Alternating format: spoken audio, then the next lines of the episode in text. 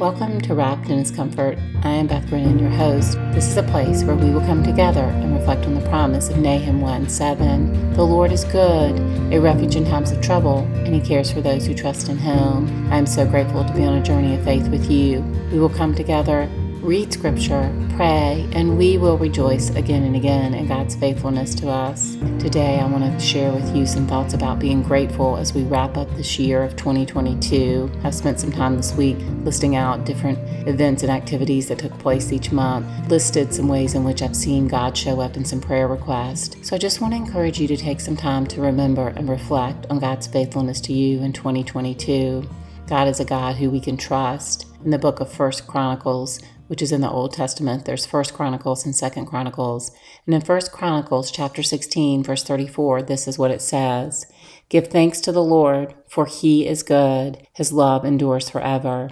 So I want to encourage you to take some time and remember God's goodness to you in 2022. When were those moments where you saw him show up and show his goodness and faithfulness to you? And also I love this promise that his love endures forever. I think on this side of heaven, there are moments when we're still waiting for an answer to prayer, or we're waiting for something to change, or for healing, and we're in this posture of having to wait and trust. And I just want to encourage you that God's love endures forever. And when we don't understand things in the here and now, that we can trust who He is, He is good, and we can trust the future. I actually have a sign on my desk right in front of me. This is what it says Trust the next chapter because you know the author. We know the author and perfecter of our faith, Jesus. We know the author of our stories, and that is a loving God who is good. I want to close today with some verses from book in the New Testament, 1 Thessalonians. In 1 Thessalonians 5, this is what it says in verses 16 through 18. Rejoice always, pray without ceasing, give thanks in all circumstances for this is the will of God in Christ Jesus for you. So today I just want to remind you that God desires for us to give thanks in all circumstances.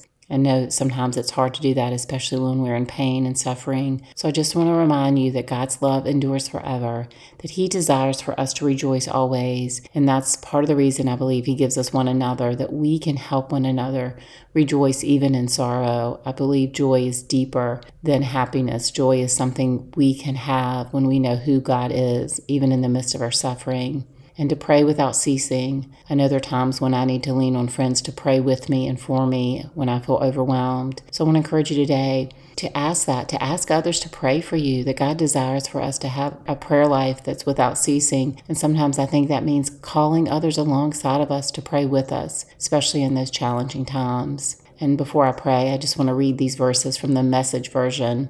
I love Eugene Peterson. He wrote version of the Bible, The Message, and this is how he wrote verses 16 and 18. He says, "Be cheerful no matter what. Pray all the time. Thank God no matter what happens.